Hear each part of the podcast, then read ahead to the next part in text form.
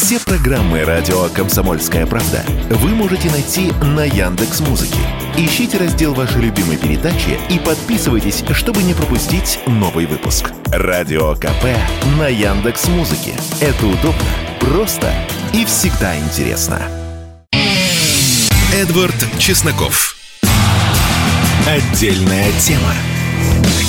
Здравствуйте, друзья! Мы начинаем наш ужасающий бескомпромиссный эфир.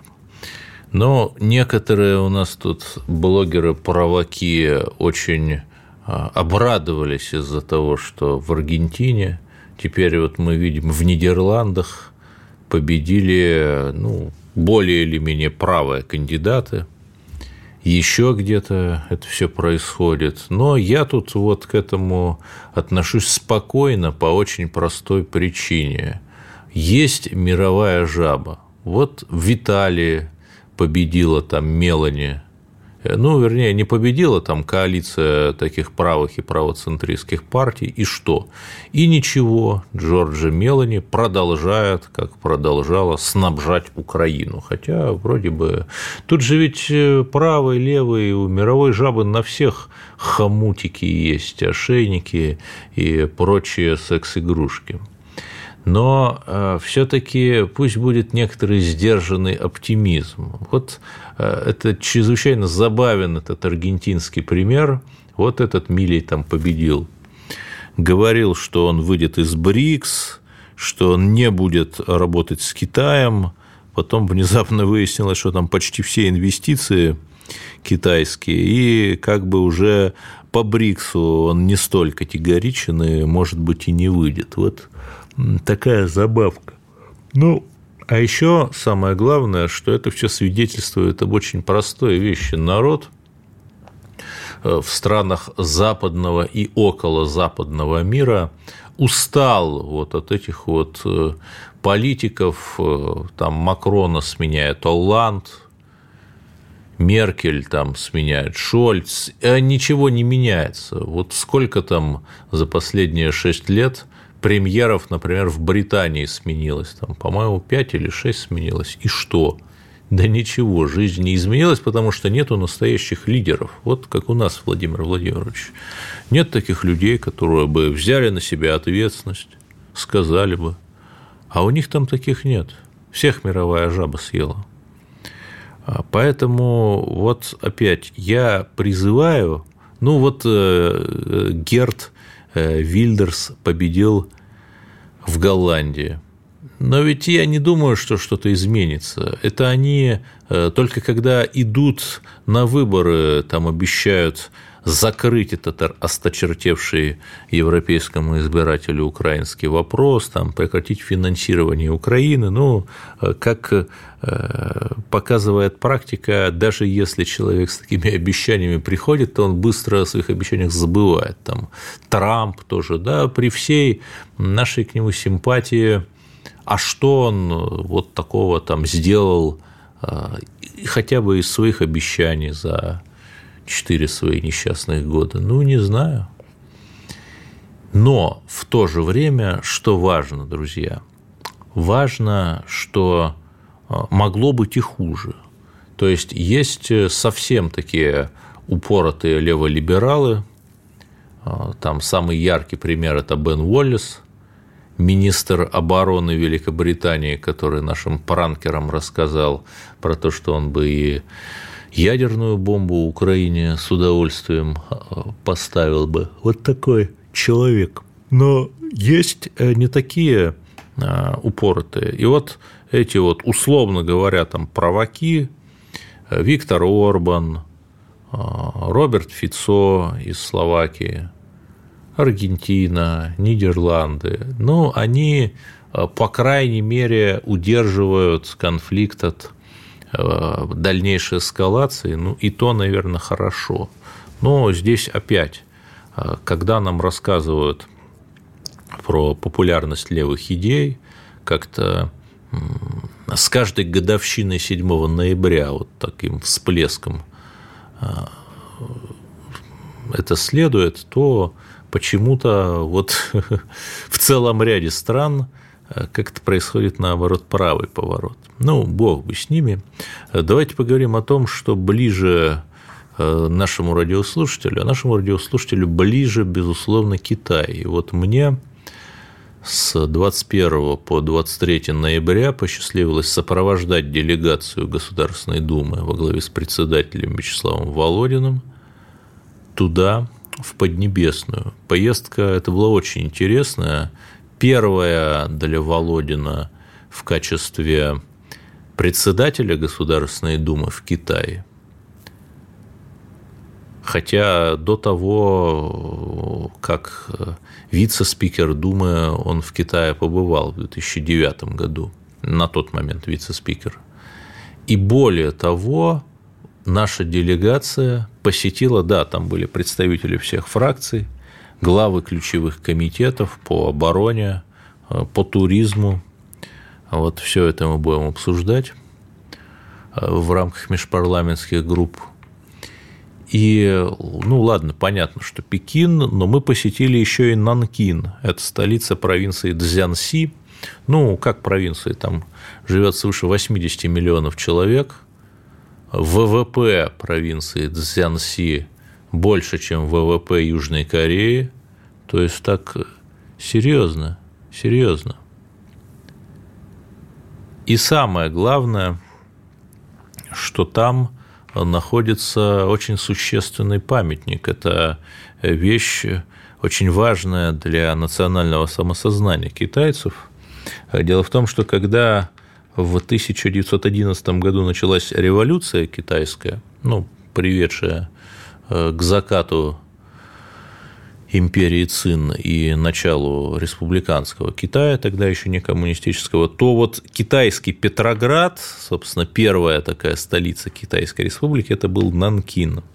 А потом у китайцев был свой страшный 1937 год, и э, там, в Нанкине, во время наступления японцев, японцы учинили страшную, абсолютно зверскую резню. Там даже вот когда описание читаешь, э, оторопь берет. Ну, например, два японских офицера устроили состязание, кто быстрее убьет 100 человек мечом. При том, что вы представьте себе, меч тупится во время этой операции.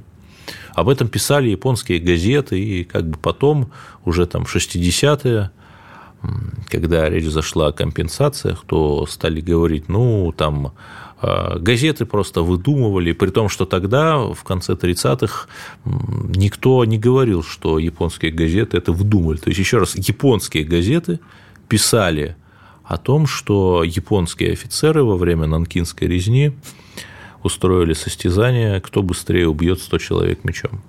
100 а китайцев э, пленных и вот в этом городе мы побывали, причем, что поразительно, накануне э, годовщины начала Нанкинской резни, она 12 декабря 1937 года началась, и понятно, что это очень серьезный символический жест с нашей стороны, когда мы э, говорим китайцам, что мы помним о нашем общем подвиги э, в годы Второй мировой. Потому что, ну, то, что у нас 27 миллионов человек погибло, все знают. Но в Китае, по разным оценкам, погибло от 15 до 25 миллионов. То есть, простое перемножение получается, ну, 40, 50, может быть, даже миллионов. При том, что из числа всего человечества погибло там 80 миллионов. Ну, примерно. Точные цифры сложно установить. То есть больше 50% жертв во Второй мировой войне – это две страны – Россия и Китай. И э, вот само прибытие э, нашей делегации в знаковый город э, для Второй мировой войны в Китае, Нанкин очень многое говорит. Это как если бы там, ну, там, условно говоря, Меркель приехала там допустим, в Ленинград, и там понятно, что это все бы воспринималось в контексте блокады Ленинграда. При том, что а, немцы сражались по другую сторону, а мы с Китаем сражались по одну сторону. За нами была историческая правда. И что еще поразительно, вот я начал с провоков, вот некоторые левые пропагандисты говорят, что а чего мы этих всех лютых провоков поддерживаем? Там, ну, как поддерживаем? Общаемся с ними э, несколько лучше и увереннее, чем там с коллективным байденизмом. А все просто. 30-е годы Китай, международно признанный лидер Китая, это Чан Кайши лидер националистического движения Гаминьдан. Да, там есть и Компартия Китая, есть Мао Цзэдун, э, но он не является международно признанным лидером, и объективно у Чан Кайши больше сил. И вот при том, что Чан Кайши был лютейшим националистом и антикоммунистом, Сталин помогает вот этому провоку Чан Кайши. То есть, как бы, когда левые пропагандисты вот, сильно возмущаются, от чего мы там с альтернативой для Германии дружим, ну, вы возмутитесь Сталином, да, который больше пяти лет помогал провоку националисту и антикоммунисту Чен Кайши. Ну, видимо, с точки зрения наших левопропагандистов, вот Сталин ничего не понимал в геополитике. Но я продолжу рассказывать о нашей удивительной поездке в следующем блоке, пока скажу, пока скажу лишь, что на встрече с молодежью в Нанкинском университете Вячеслав Володин сказал очень интересную фразу о том, что молодежи нужно посещать музей истории Компартии Китая. Вот что это значит, поговорим. Эдвард Чесноков. Отдельная тема. Да, и вот э, во время встречи э, Володина с профессорско преподавательским составом Нанкинского университета, студентами-русистами, э, включая россиян, учившихся там, Вячеслав Викторович произнес интересную фразу. Ну, во-первых, указал, что Россию и Китай сближает общая несправедливая политика со стороны Запада против Россия и Запад вводит санкции против Китая при Трампе, то есть уже больше пяти лет, как развязывает торговые войны, таможенные войны. Это одна вещь. И вторая вещь, Вячеслав Викторович призвал молодежь изучать историю КПК, Компартии Китая, и посещать а, музей Компартии Китая. Очень интересное такое здание. Э, вот у нас там Ельцин-центр учит, учит плохому, как во вредных советах Остера. А вот у них там не Ельцин-центр, а музей КПК. И здесь что важно? Важно то, что вот этот китайский коммунизм и китайская компартия, она несколько отличается от э, той, того коммунизма и той компартии, к которой мы привыкли. А что мы помним? Ну, мы помним 60-е, 70-е, 80-е годы. Если не сами, если вы молодого поколения, то по рассказам ваших родителей, бабушек и дедушек. И вот это экономическая модель, которая существовала там, в тогдашнем СССР, уже застойным таком, клонящимся к закату, она очень сильно отличается от китайской модели. Потому что в Китае внизу, в нижних этажах, везде капитализм. Пожалуйста, хочешь ты зарабатывать, ну, купи машину, вообще не проблема купить машину. Да, вообще не проблема сходить в хороший ресторан. То есть находясь там, не знаю, где-нибудь в Шанхае, да в любом э, китайском крупном городе, э, ты, если закрыть глаза на иероглифы, ты мало, мало чем э, будешь отличаться от Дубая, например, который вообще махровый капитализм, где социализмами не пахнет. Но все это только до какого-то уровня. Вот как только корпорация дорастает до большого уровня, до большого бизнеса, то там так или иначе появляется государство с его планированием, с его контролем за коррупцией, с его обязательностью участия а, твоего предприятия в каких-то больших государственных проектах, и при том, что в Китае тоже там эксперты жалуются на бегство капитала. То есть, что важно, а, этот социализм китайский, он не похож вот на такой вот воинственный левый глобализм образца там Троцкого, например, когда давайте отрежем от России ее кусочки, как любили делать ранние большевики, там отдадим их Украине, еще каким-нибудь братьям. Во имя, ну, даже непонятно чего там, во имя процветания украинской нации, там, допустим, да. Русских, правда, забыли спросить. Но в Китае нет. Мы что, видим, чтобы э, Китай отдавал какие-то свои куски, там, условно говоря, чтобы он какие-нибудь ханьские территории отдавал Синьцзяно-Уйгурскому автономному району. Да нет, наоборот. Э, наоборот, э, в Синьцзяно-Уйгурском автономном районе, где живут нетитульные национальности, там их приобщают к китайской культуре, языку китайскому учат. То есть идет процесс, скажем так, обратный Э, тому раннему большевизму, который наблюдался, например, в дерусификации Украины. Поэтому вот опять надо очень тонко понимать, да, что есть два, опять же, вида коммунизма – это левый глобализм и левый антиглобализм. И вот Китай-то – это как раз левый антиглобализм. А троцкизм и прочие изъяны раннего большевизма – это левый глобализм. Ну, я, в общем, об этом уже говорил много раз. Э, но продолжим. И самое интересное, что нас принял э, лично председатель КНР Си Цзиньпин. Э, это было совершенно невероятное, невероятное ощущение, да, вот я вживую видел Си Цзиньпина. Он, от него какая-то невероятная аура исходит – такого спокойствия, силы, уверенности в себе. И вот он нашел возможность принять нашу парламентскую делегацию, ну, в расширенном формате, то есть вот Си, там его э, несколько коллег, и наша делегация во главе с Володиным Вячеслав Викторович и депутаты, соответственно.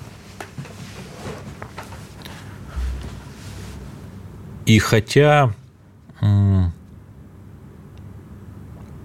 не могу сказать, что я фотографировал товарища Си э, с близкого расстояния, нет, я фотографировал его издалека, когда вот э, был, что называется, фотомомент.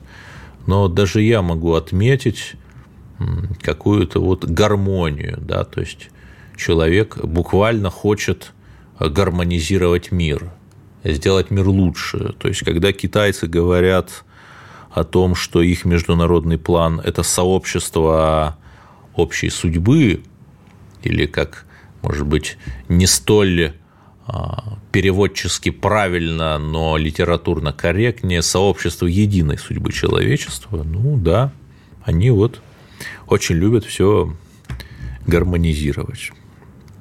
Это все происходило, эта встреча в Доме народных собраний. Если кто держал в руках 100-юаневую купюру, вот это здание как раз изображено на 100 юанях. И что меня поразило, например, вот в Нанкине я уже рассказал, что наша делегация возлагала венки на мемориале советским летчикам, которые в составе китайских ВВС, как добровольцы, опять же, били э, японских летающих стальных журавлей. 236 наших летчиков погибло. Это абсолютно забытая история, которая, о которой надо помнить. И второй мемориал, я его посетил самостоятельно во время своего одного из своих визитов в Китай. Он находился в городе Шиньян. Это уже другой Китай, северо-восточный. И Красная Армия его освобождала от японцев в августе 45-го. И вот эти мемориалы там содержатся в образцовом порядке. Там даже вот фамилии кириллицей написаны русских воинов, ну и других национальностей Советского Союза, конечно. которые а, проливали свои, свою кровь и лишались жизни ради свободы Китая. Вот и там эти мемориалы в образцовом порядке. Какой контраст с Восточной Европой, с Украиной, с Прибалтикой. Ужасающий контраст. И почему-то мы видим, как Китай живет, или как Монголия. Монголия, кстати, неплохо живет. И как вот это стремительно демографически опустынивающаяся Прибалтика и теряющая куски своей территории Украина, ну, зато вот сражаются с памятниками.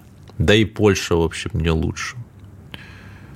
Вот такая история. То есть э, визит, ну, понятно, что сейчас много других историй в повестке, там, перемирие в секторе газа, например. Ну, поэтому э, этому по нашему парламентскому визиту уделили не так много внимания. Но, тем не менее, но тем не менее – Тут еще что важно и что меня а, как-то напрягает вот во всех этих правых а, политиках, приходящих к власти в Европе, их махровые, а, махровая исламофобия. Вот буквально Герт Вилдерс обещает там то ли депортировать всех мусульман, то ли де- деисламизировать Нидерланды – при том, что в России мусульмане живут исторически, столетиями. Невозможно себе представить Россию без исламской уммы, невозможно русскую литературу представить без пушкинского подражанию Корану. Прекрасная, прекрасный такой цикл стихов. Всем советую. И вот, пожалуйста, Сбербанк объявил о запуске программы исламской ипотеки. Ну, хорошо, потому что мы видим, что а, все традиционные религии России должны иметь равное уважение и не должны чувствовать себя уязвленными. Но в то же время мы видим, что наши вот эти вот корпорации, наш доморощенный бигтех странные вещи делают. Вот меня поразила новость, потрясла. А, человек через Яндекс Навигатор строил маршрут в Донбассе. Яндекс Навигатор провел его в опасной близости от линии фронта, и, соответственно, там было ранение, и, по-моему, человек погиб. То есть, что это за бред? Давайте не будем. Продолжим. Эдвард Чесноков. Отдельная тема. Власти Краснодара хотят построить трамвайную линию от улицы Красных Партизан до микрорайона Немецкая деревня – у меня в гостях Сергей Сигачев, э, транспортный эксперт, блогер, эксперт э, по э, тому, как пить чай из-под стак... в подстаканниках на железной дороге, в связи с чем я позвал Сергея Геннадьевича. Если кто не слушал новости, я повторю. Ну, пресс-секретарь Кремля Дмитрий Песков опроверг постправду от Вашингтон-Пост о том, что якобы э, какие-то э, китайские копатели хотят прокопать тоннель под дном Керченского пролива, э, соответственно, из России в Россию. Но, как говорится, не бывает, наверное, шерсти без медведя. Сергей Геннадьевич, вот э, насколько, по-вашему, вообще реален такой проект «Тоннель через Керченский пролив»? Ну, начнем с того, что, конечно, чисто технический проект реален, ну и может быть реализован приблизительно лет за 8-10. Ну, то есть, э, это такой срок, который выходит, скорее всего, за горизонт русско-украинского острого конфликта. А, но я в связи с этим тоннелем хочу сказать о другом. А, меня сразу насторожило происхождение новости. Когда я услышал, э, я э, стал смотреть, откуда пошла первичная волна и кто ее подхватил. И вот э, первой, конечно, была публикация «Вашингтон-Пост», на которую затем а, просто массированная медиа Э, поддержка со стороны всех украинских ресурсов. Но вот, э, в частности, я могу процитировать э, Интерфакс ЮА украинский, откуда это получено Вашингтон-Пост, получила газета со ссылкой на письма, перехваченные украинскими спецслужбами. И далее идет такое длинное обоснование со стороны их что вот якобы были тайно обсуждали планы строительства и наябедничали на конкретные китайские компании. Вот. Да, не будем их называть, но компании очень известные, очень почтенные, уважаемые, с миллиардными оборотами, действительно занимающиеся стройками, в том числе и в других странах. Там они в Африке тоже инфраструктурные объекты в большом количестве строят. Но понятно, что если такой проект, ну, хоть в какой-то мере перейдет из теории в практику, то понятно, что все эти компании будут э, люто засанкционированы Западом, у них отключат э, банковские счета, по крайней мере, в западных банках, э, и я не думаю, что э, этим китайским отчаянным тоннелестроителям нужно такое счастье. Абсолютно так. Мне вообще кажется, что это такой классический вброс, тем более, что если углубляться в историю вопроса, то такой же такая же постановка вопроса э, была в мае 2017 года, еще в мирные времена. И э, она была, в общем-то, достаточно убедительно раскритикована экспертами, э, профильными экспертами. То есть не в пользу тоннеля, потому что э, мы сами видим, как э, мост, он достаточно устойчивый. Вот два раза были атаки скоординированные и сложные со стороны Украины. И оба раза мост э, входил, пусть с меньшей пропускной способностью, в строй входил он в течение суток обратно. То есть там можно было в нормальной ситуации э, какую-то часть запустить.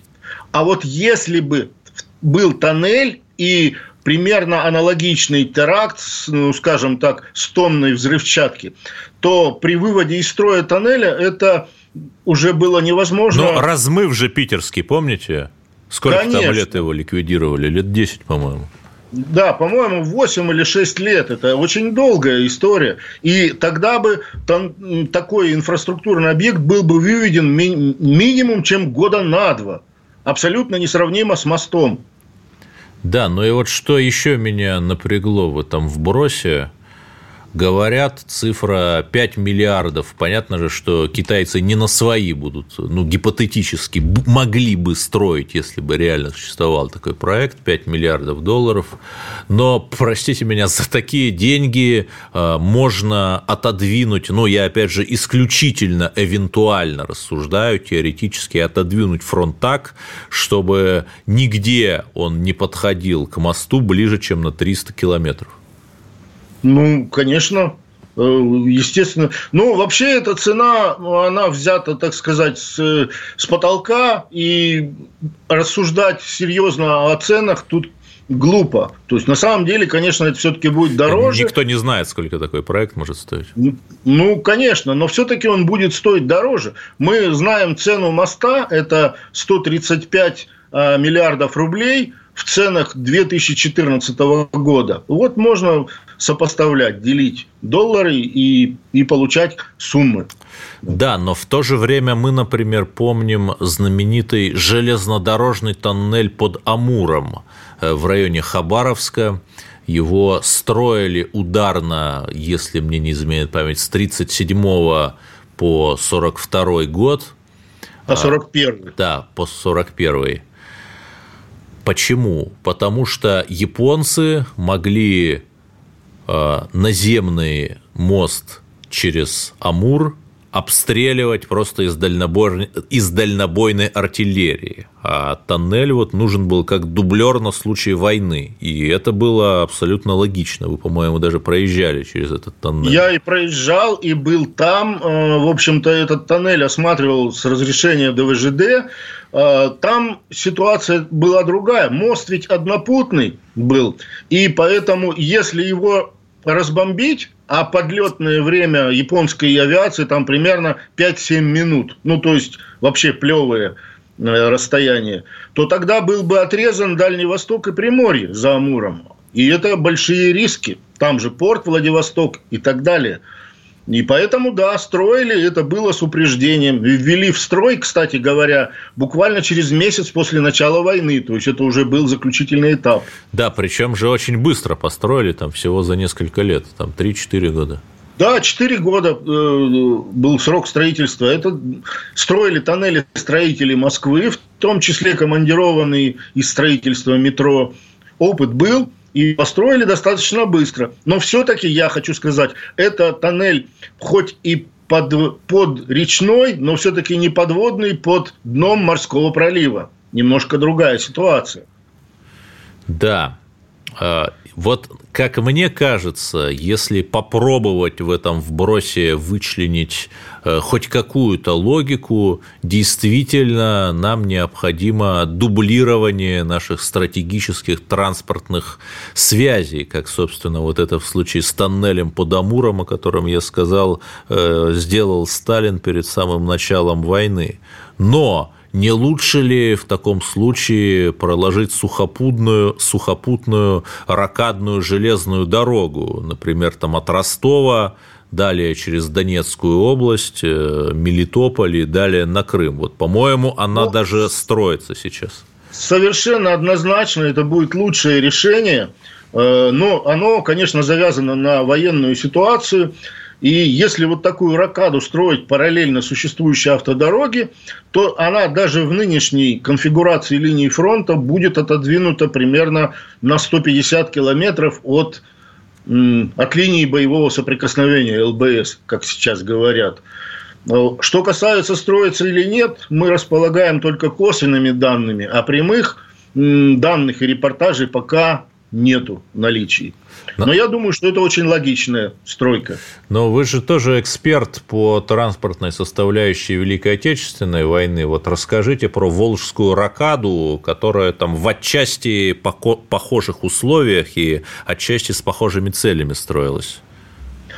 А, Волжская ракада, она все-таки была, подходила к фронту перпендикулярно.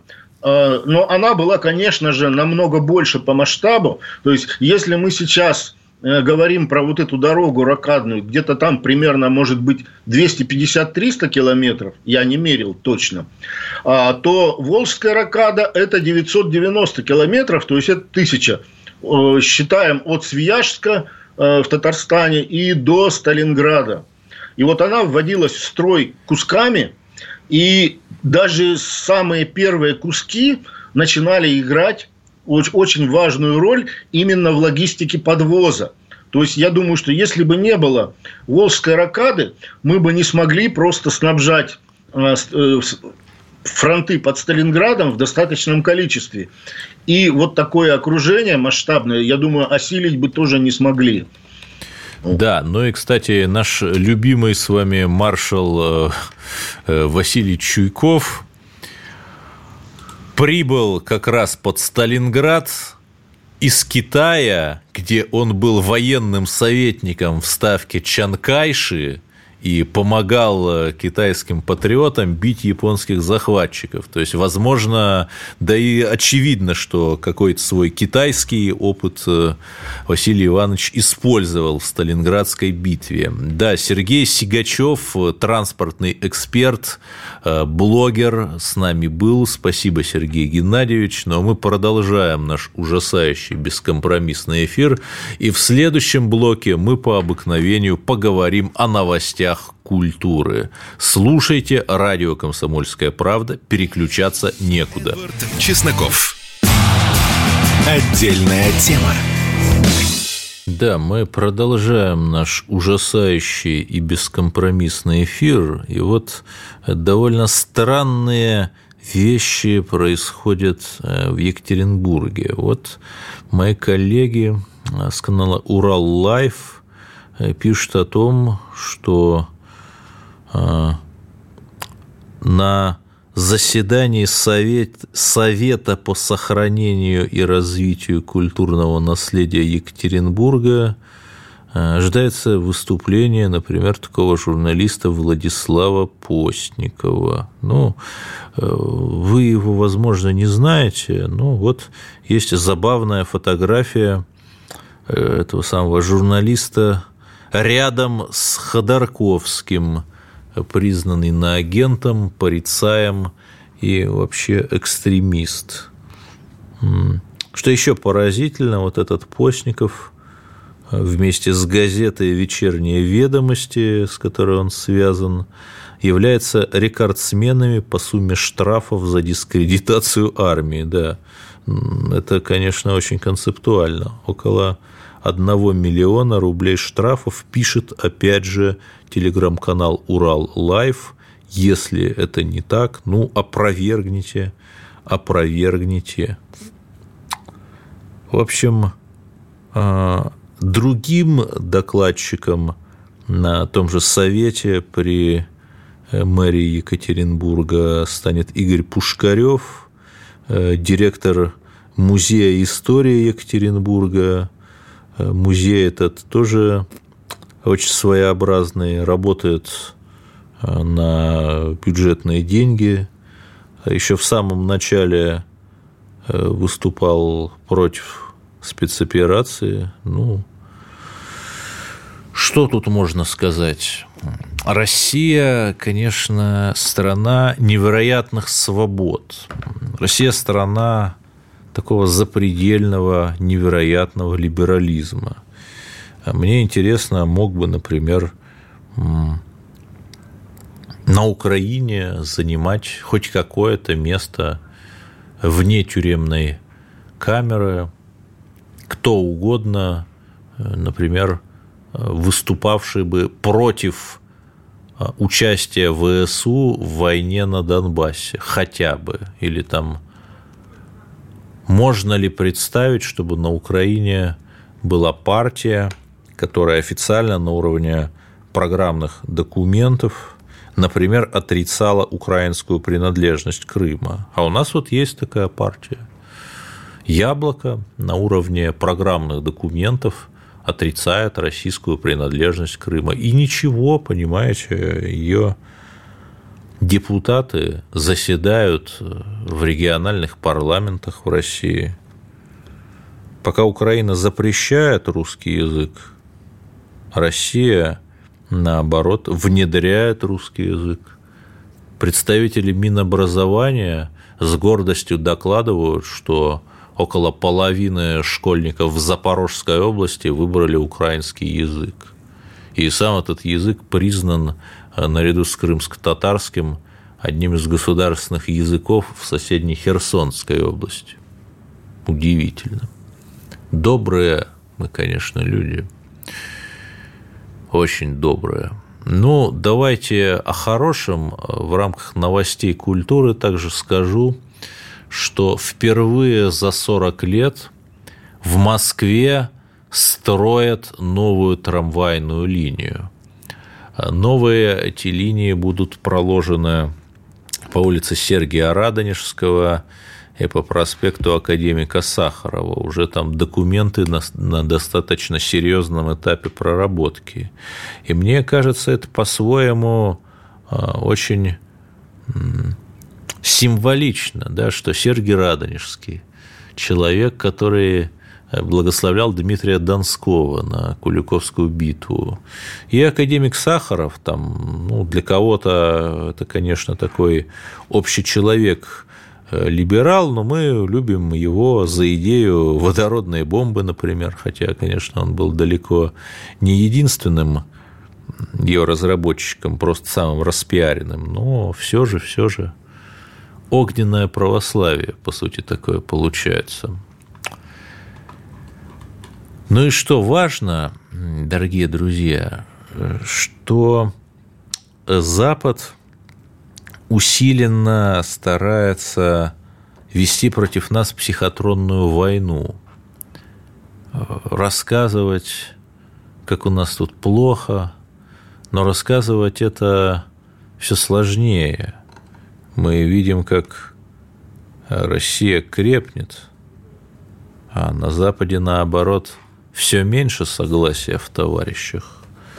Но есть у меня все-таки э, новость, которая меня опечалила.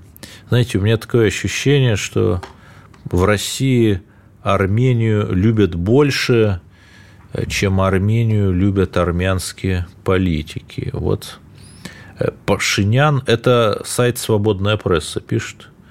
Премьер Армении Никол Пашинян заявил, что считает Абхазию и Южную Осетию территорией Грузии. А, забавно, что непризнанное государство Арцах, которое благодаря господину Пашиняну прекратило существование, оно вот тоже отчасти было похоже на Абхазию и Южную Осетию. Но а, как-то вот немножко двойностандартно, да, ну ладно, я даже не об этом. При этом параллельно Пашинян, как опять же сообщает свободная пресса, обвинил Россию в затягивании поставок оружия для его страны. То есть, подождите, люди, человек там проводит маневры с НАТО и США, а, постоянно выступает против России и при этом говорит, что Россия затягивает поставки оружия. Слушайте, ну это... Я не знаю, как по-армянски будет хуцпа, но вот как-то так, это печально. И я абсолютно понимаю, почему Государственная Дума а, не поддержала идею правительства приравнять э, на территории России армянские национальные автомобильные права к российским для занятий, например, частным извозом. Ну, в общем, ужас случается с той страной, которую захватят левые глобалисты, либералы. Они сделают с ней то же, что они сделали с СССР к 1991 году, с Украиной, с Прибалтикой. Ну, у них-то все еще впереди – они будут поступать по принципу как хуже.